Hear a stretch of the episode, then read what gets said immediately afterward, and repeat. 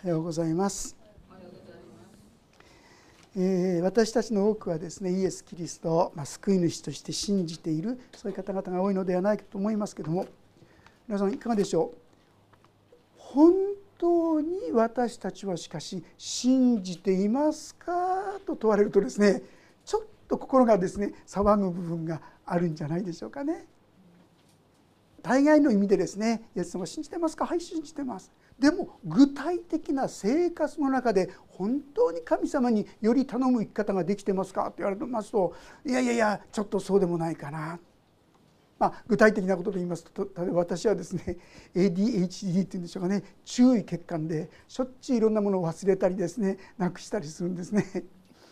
でそうして一生懸命探すんですけどもそういう時なかなか見つからない時にどうしますか？お祈りしたらいいですよね。なかなかやろうとしないんですね。特にですね途中で家内が「祈ったの?」なんて言われるとですね ちょっともう是が非でもですね自分で探し出そうなんてですね 素直なそういう本当に主に信頼する生き方ができてるかって言いますとそうじゃないことが多いんじゃないか。私たちはもっともっと生活のあらゆる場面において単純に素直に神様に信頼するそんな生き方を教えていただけたら幸いだなでそのことが今日ここに記されているんですね。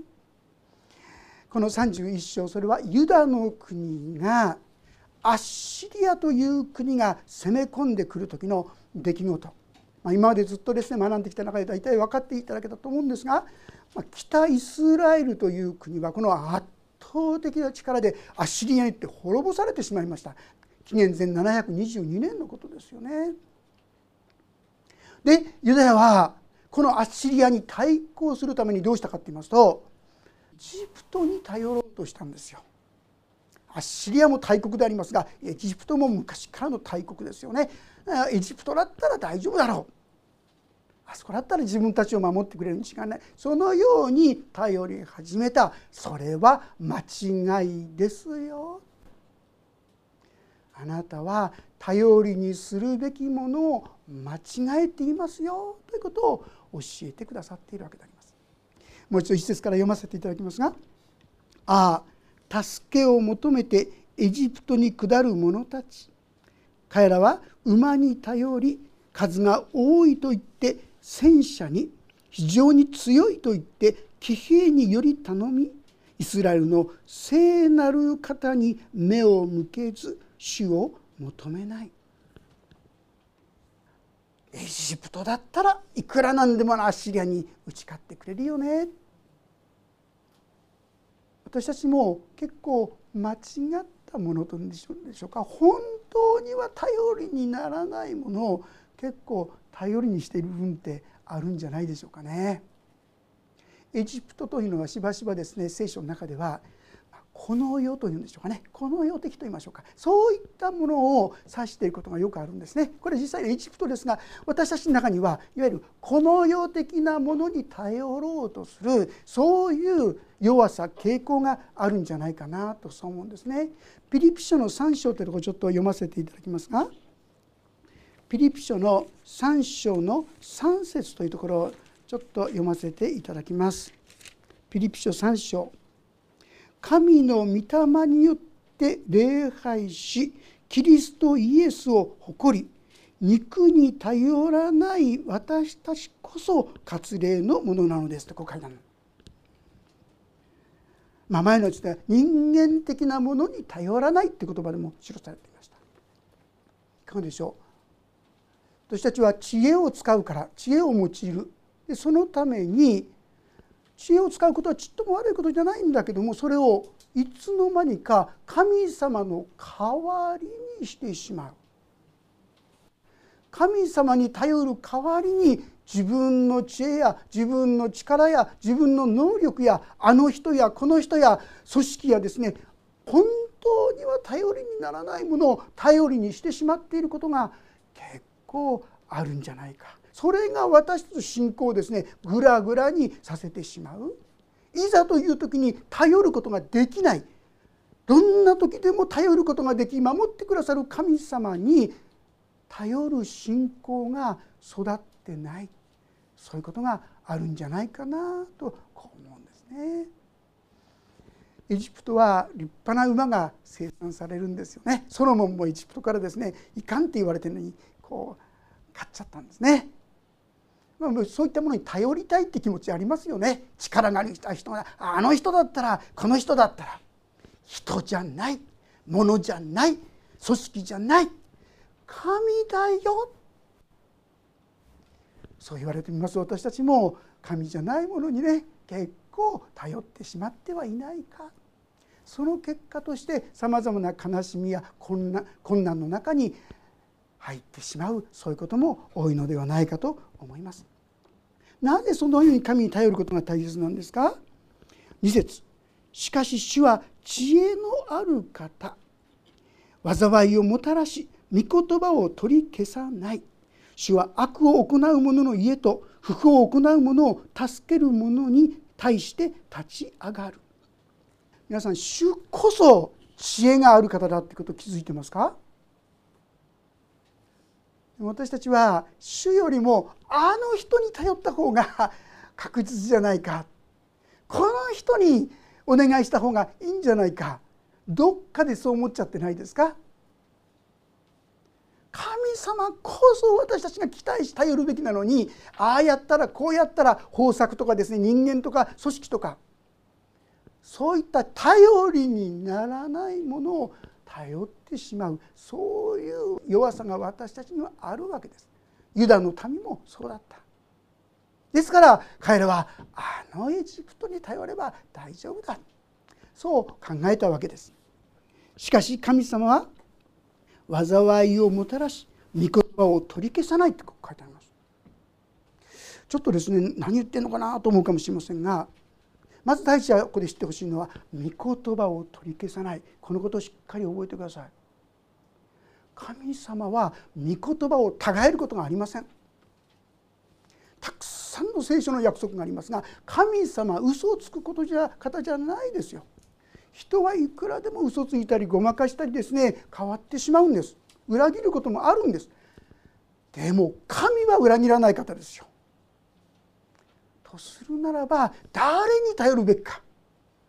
私たちはね時々ある方は経験するんじゃないですよ。この人は私の親友だと思ってた。その人に裏切られる。ものすごいダメージを受けることがありますよ。私たちは頼るべき方は人じゃない。鼻から息するものに頼っちゃならない。これ聖書の教えですよ。神様だけに頼っていくものでありたいと思います。そして神様は私たちをですねそのように導くために時には懲らしめを与えることがありますねそして間違った道にあるものをこれをとどめたりするんですけどもこの間あの水曜日にですね命の水計画って言って中国に聖書をあの運んでいる方々が来てで証ししてくださったんですが中国ではものすごい勢いでね今は1億のクリスチャンがいるんじゃないかと言われていましたけども今非常な迫害が再び始まったようですよ。あの習近平さんになってからですね自分自分がやっぱり毛沢東のような名を残るこの政治家になりたいというのが願いのようです。ですから非常に教会に対してもこの迫害を強めています。何て言ったでしょうか。ある章ですね。そこはクリスチャンがすっごく増え増えたところですけどもそこは5,000の教会のうちに4,000以上の教会の十字架が全部取り去られたそうです。そして集会がですね禁じられて今までだったら100人に500人そんな集会も持てたんですがもうそういうことをやったら大変な危険な状態になってきている、まあ、ちょうどですねその来てくださった方が行った時に明かしてくださった方がいたそうですね祈り会をやってた時その時に公安から電話が入るんですよ。お前たちのところに今何人集まってるんだって正直公安なのでちょっとですね少なめに言ったそうです。16人が祈り会で集まってたんですが12人って言ったらば向こうの方が「違うだろ16人だろ」って。今中国にはですね4億以上の監視カメラが。そして今はもう顔認証どころか瞳の認証にして顔だったら隠せるでしょ？隠せたらです。分かんないから瞳にしようこれはもうごまかすわけいかない。そこまでの徹底した管理社会でクリスチャンたちもそういう中で非常に厳しい状況に陥っている。捉えられてですねちょっとしたことでこれ罪名が国家転覆罪って名前なんですよ。クリスチャンたちが要するに全員が登録しないと国家転覆罪という非常に厳しい状況にです陥られる。さあでもその時ですね中国の方が言ってたそうですね。でもこれはねもしかしたら私たちにとって良いことなのかもしれない。なぜですか？実は中国の教会非常に燃えていましたよね。迫害の中でも力強い勢いでこう福音が伝わって多くの人々が改心する状況があったんですが最近は非常に熱が冷めてきてるっていうんです。前のような熱心がですね薄れてきている。やっぱりその厳しいもう集会に集まるだけでも大体みんな1時間前には集ってそれもバラバラ集まってくるというのが分かっちゃったらもうですねたちまち子が踏み込む可能性があっちこっちでもう踏み込まれてるんですね。なので非常にその緊張感の中でそのような集会。でも彼らは点々と場所を変えてはいるんだけども集会を集まることをやめようとはしてないっていうんですね。信仰に今も生きてるんですが私たちはその中で本当に信仰にもう一度新しい息吹を与えられようとしているのかもしれないとこう言ったそうですね。神様は御手の中で全てのことをすることができるんですよ。そして言ってたのはでもね安心してくださいって言ったそうです。なぜ？習近平さんの上にいるのが神様ですからって。ですからどんなに人間の技をなすったってそれは人間の技に過ぎない。もっと強い方が我らの主ですからとこう言ってたっていうんですね。私たちはどうでしょうか。本当にそこまで。これこう絵空事じゃないんですよ。彼らにとっては生きるか死ぬかですよ。たちまち強制収容所に入れられるかもしれないんですよ。いやある方は本当に入れられてるんですよ。そういう中ででも良いことかもしれないとまで言えるのは本当に信仰の命と言いましょうか力と言わ言うことができるんではないでしょうか。それは私たちの神様は全てを超えた神様なんだ。どんなものよりも私たちの神様の方が強いんだ。いかがでしょう？本当にそういう信仰に生きてるでしょうかね。神様という名前を知っているとかね 祈りに応えてくださる。もちろんそれでも知ることは大切ですがもっともっと力強いこの神様を私たちは知らされていくことが必要なんじゃないでしょうか。そのことが次の言葉に書いてあります。エジプトの人は人間であって神ではなく彼らの馬も肉であって霊ではない。主が御手を伸ばされると助ける者はつまずき助けられる者は倒れて皆と共に滅び果てる当たり前ですよねエジプト人は、えー、人間であって神ではなくって当たり前のことなんですがでも私たちはもしかすると神よりも強いかのように錯覚して神じゃないものを頼ろうとしているそういうことはないかっていうチャレンジですよ。ついつい頭で知ってるけど本当にこの神様に頼ってますか？って言われたらうんちょっとねって。で皆さんねそれごまかす必要ないんですよ。私の神様そのこと全部ご存知で言ってくださってるんです。そうです。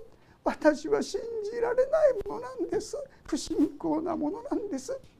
神様から平気で離れて裏切るようなこともやるものなんですと正直に告白することが大切なんですよ。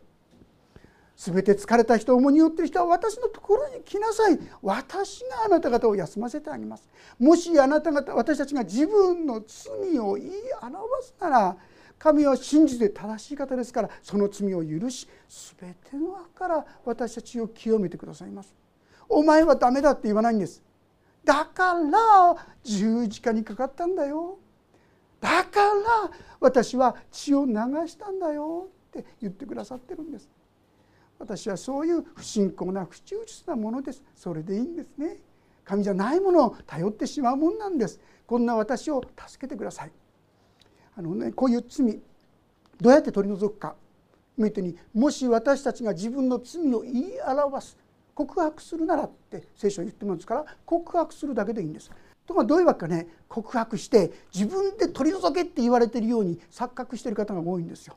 それでああ取れない取れないってジレンマに陥るんです。皆さんに手にですね糊でもくっつけといてねそれでねあの泡あの冷えとかそういうのなんかあの殻をですねこうくっつけたとしますそういうところに手を入れてねバーってくっつきます取り除こうとして一生懸命ベンベなんてやってもですね しっかりついてると思いませんか？自分でこうやってっても取れないんですよ。でどうしたらいいんですか？これ取れないんですって神様に言えばいいんです。本当に惨めです。こんな愚かなこんな弱いもんなんです助けてくださいって背を差し伸ばすとこれくっついてるのもきれいにきれいにしてくださってですねあっという間にそれ取り除いてくださるんですよ。それは神様のなされる技なんです。自分でそれをしようとするから皆さんこんがらがっちゃうんですね。ああできないできないちっとも変わらないってこうなっちゃうんです。神様にそれはお任せするべきところだったんですね。ですから私に必要なのはそうです。私はそういう愚かなものそういう醜いもの自分罪だらけのもの汚いものそういうものです。告白だけでいいんですよ。あとは神様やってください。自分にはどうにもならないんですから助けてください。こういう祈りを神様喜んでくださるんですよ。隠そうとするんです。これねアダムとエヴァの以来の姿なんですよ。アダムとエヴァもねすぐに隠そうとしたんですよ。私隠そうとするんです。隠そうとするんじゃなくて光の中に出すんです。そうです。私はそういう愚かなもの醜いものですと。これが大事ですね。その時に私たちは神の技を恵みを体験し始める。こういうことであります。さあまあ、元に戻りますけどもここは4節。これはですねアッシリア具体的にまた元に戻ってきます。そのことを言っています。誠に死は私にこう言われる。獅子あるいは若獅子が。これがアッシリアという圧倒的な力で攻め込んできたものすごい力のある国ですが彼らが獲物に向かって吠える時たとえ大勢の牧師者がそこに呼び集められても、まあ、これですねあの解釈でいろいろあるんですがこの牧者というのはある意味でエジプトのことじゃないかとこう言われているんですね。アッシリがブワーッとこう攻め込んでいく時にエジプトがいるから大丈夫だ。その方々が来るから大丈夫だ。いやその方々来たとしても獅子は彼らの声に振るむことなく彼らの騒ぎにも動じない。722年にですね北イスラエルをですね滅ぼしただけじゃなくてアッシリはどんどん攻め込んできて701年。このセナケリブというですね王様が来た時ですねもうユダヤの国のほとんどはアッシリによって占領されてしまいました。文献が残ってるんですけどもそこにはですね46のユダヤの町々は全部もうアッシリアによって征服されたと書いてあります残ってるのはあのエルサレムだけです。どうなったか覚えてますか皆さん？701年。当時の王様がヒゼキヤ王でしたね。この場面になってヒゼキヤ王は主の前に祈ったんですよ。ひざのついて祈ったんですよ。主よ！その時何が起きましたか？たった一晩で18万5千っつったらものすごい大軍ですよね。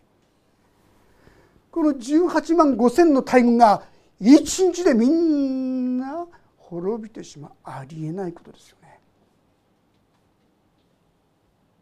本当に頼るべきなのは誰なのかあのヒゼキヤを通してたった一人の信仰で18万5千をもうもうそれも絶対絶命ですよ。エルサレムのすぐそばまで来ていて周りの町々はもう全部占領されてしまっている。その時にヒゼキヤは神に祈ったんですよ。私たちにとっても遅すぎることないですね。いつでも神様神様。立ち返って祈っていくべきではないでしょうか。その時何が起きるでしょうか。そのようにそのように万軍の主は下ってきてシオンの山とその丘の上で戦う。万軍の死は舞い飛ぶ鳥のようにエルサレムを守る。これを守って救い出しこれを助けて解放するっていうんです。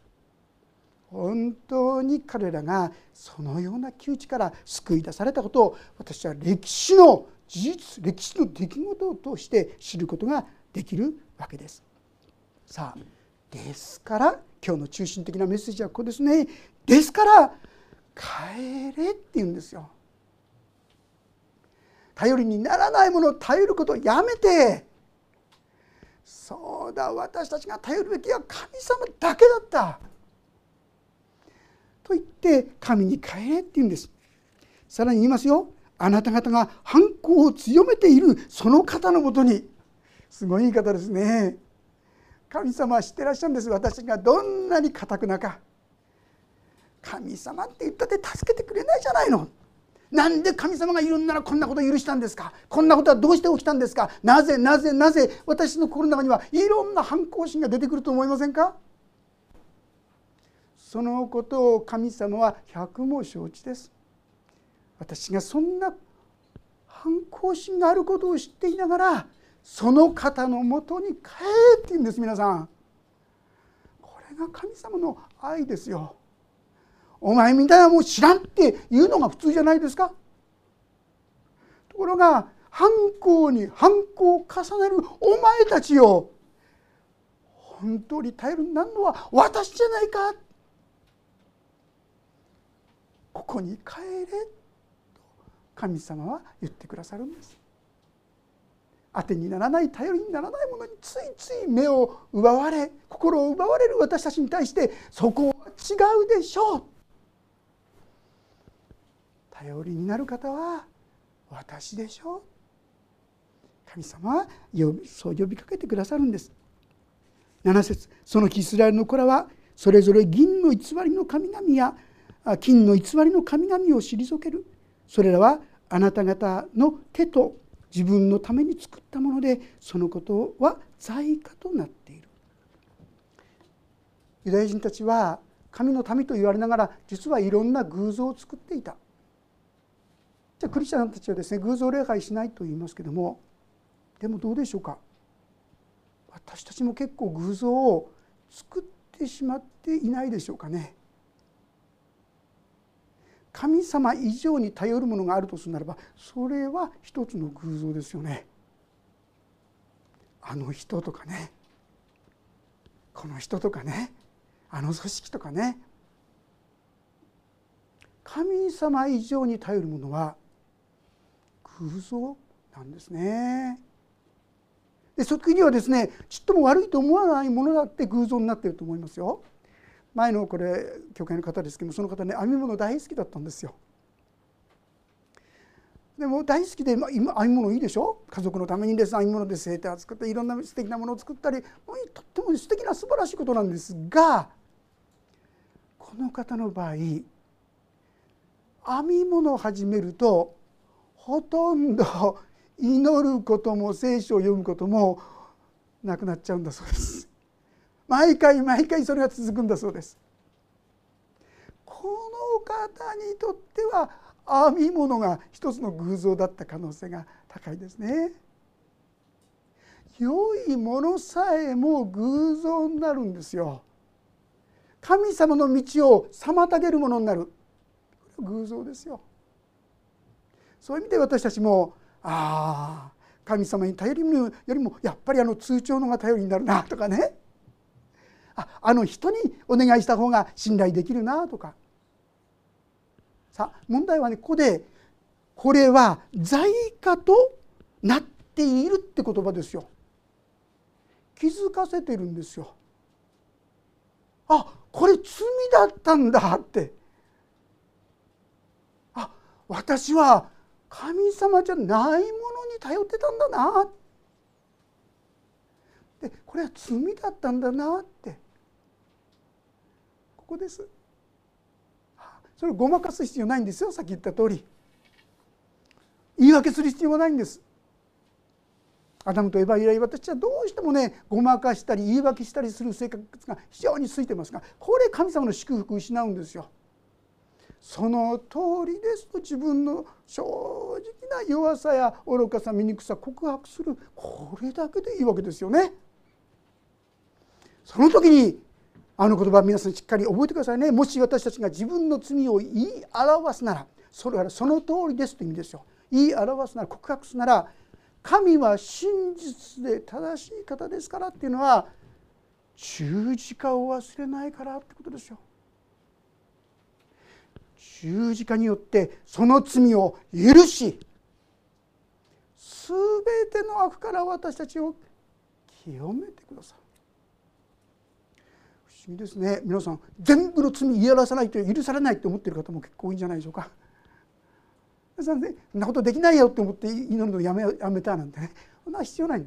もし心から私はそうだった。傲慢だった。妬み深かった。恨んでた。裁いてた。何でもいいんですが心から自分のその罪を認めるなら神は真実で正しい方ですからその罪を許しここまでですね。全ての罪からあなた方を清めます。すごいじゃないですか皆さん。心から告白できたら他のその他の罪もあれ自動的に許されてるっていうかね。でも皆さん経験したことあるんじゃないですか。本当に私はとんでもないこと考えてた。傲慢だった。お祈りしたら気持ちがスーッてきれいになっちゃった。明るくなっちゃった。全ての罪を清められたからですよね。イエス様は十字架によって全ての罪をもう清めてくださってるから。だから私たちはそうですそうですって告白する。それだけでいいんですね。それで神様は私たちを許し清めてくださる。でもああそうだね罪だったね。あ私は確かにそれ妬んでたんだなとかねあ確かに私は裁いてたんだなとかね。傲慢だったんだなとか。その姿を正直にね正直に言うように心がけていきたいと思います。その時に皆さんの心が言えば言うほどすっきりするんです。でもね知っといてください。クリスチャンじゃない人にこれやるとね実は苦しくなってくるんですよ。クリスチャンの人は告白するならばいつでもいつでも十字架の力でその心が清められていくんですがクリスチャンじゃない人は十字架の力をまだもらってないですから清められていかないですからどうなるかと言いますとどんどんどんどん在籍感が強くなるんですよ。こんな私じゃもう救われっこないとかね。こんな私じゃダメだとか。私は告白すれば告白すると気持ちがどんどんどんどん楽になっていくんです。こんな私でも許されこんな私でも愛されこんな私でも高価で尊いと言われてる。どんどん明るくなっていくんです。暗くなっていくというのは十字架の恵みをまだ受け取ってないからですよね。十字架の恵みを受け取っていくと私の心はどんどん清められていくということになります。さあ先に進みます。8節。アッシリアは人のものでない剣に倒れ。人間のものでない剣が彼らを食い尽くす。アッシリア剣の前から逃げ若い男たちは区域に服する。その矢は恐怖のために過ぎ去りその市長たちも旗を捨ておののき逃げ去る。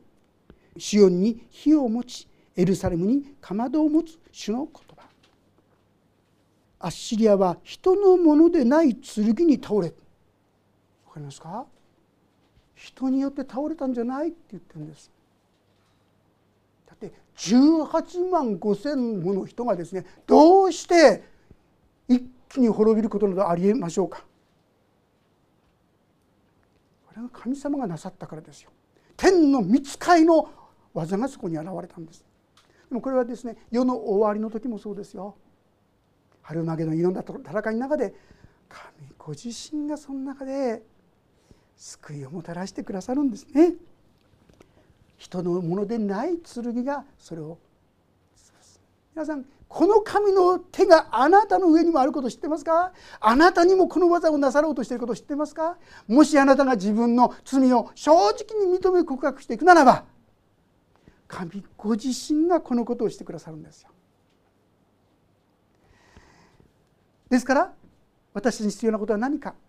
それはこの方に信頼し委ねることちょっと聖書を開けましょう詩篇の37編新37編の5節6節ここをご一緒に読んでみたいと思います。支援の37編ページが968ページになります。支援37編の5節6節よろしいでしょうか。お読みしましょう。3はいあなたの道を主に委ねよ主に信頼せよ主が成し遂げてくださる。主はあなたの義を光のようにあなたの正しさを真昼のように輝かされる。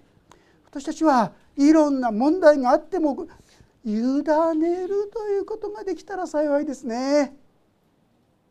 委ねると何が起こるんですか？神の見つかりの刀がそこに現れるんですよ。私は何としても自分の力と自分の能力でそのように息巻いているうちはですね神様の技が現れないと思います。一切もうどうにもありません助けてくださいお委ねしますと言って神様に委ねる時に神の技がですね現れ始めるんですね。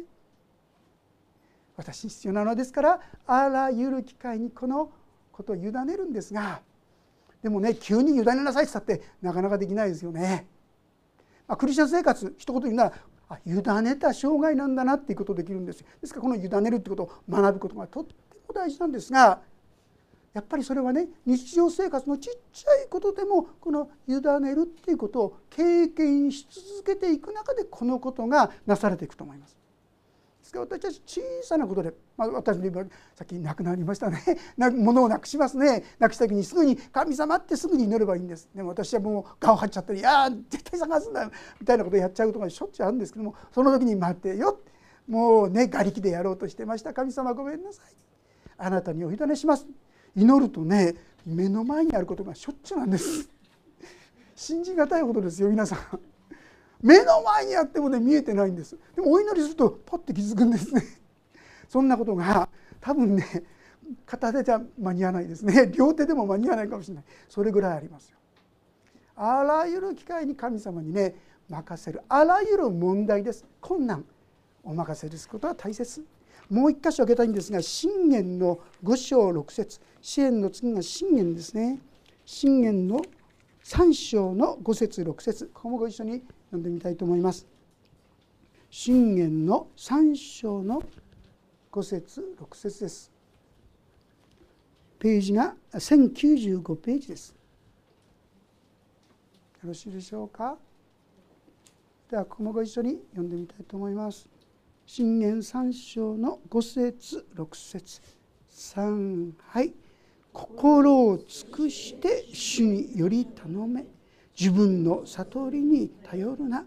あなたの行く道すべてにおいて主を知れ。主があなたの進む道をまっすぐにされる。心を尽くして主により頼め。あらゆる機会にこの神様に頼りなさいというおすすめなんですが。さあその時にあなたの行く道すべてにおいて主を知れって書いてあります。この主を知れっていうのは前の訳では主を認めよって言葉で訳されていました。今ここにいる。私たち気が付いてみると神様いたことを忘れてたってことよくあるあると思いませんか？私はありますね。どうしようどうしようなんかあそう神様のことを忘れてたって。クリスチャンといえどもこんなことがよくありますよ。でもそのことを思い出すんです。そのために役立つのはね主のよくしてくださったことを何一つ忘れるなって支援の103編にありますね。普段から主のよくしてくださったことをいつも神様に感謝していると思い出しやすくなると思います。